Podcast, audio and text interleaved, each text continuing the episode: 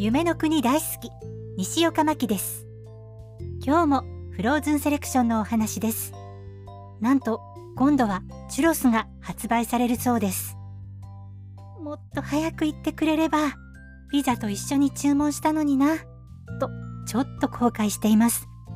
だってチュロス何十本もいらないっていうか食べれないのでちょっと今回は見送ろうかな。この調子でいくとまた他のメニューも増えそうですしね。それを楽しみに待つこととします。次は何だろうな。浮き輪マンうーん。餃子ドッグ。ミッキーワッフル。いろいろできそうですよね。ああとハンドソープ。新しいタイプのものが発売されましたね。それもちょっと気になりますがまだパーク入園者しか購入することができません。ミッキーポッキーもですが早く買えるようになってほしいですそれでは今日はここまでですまた次回も聞いてくださいね。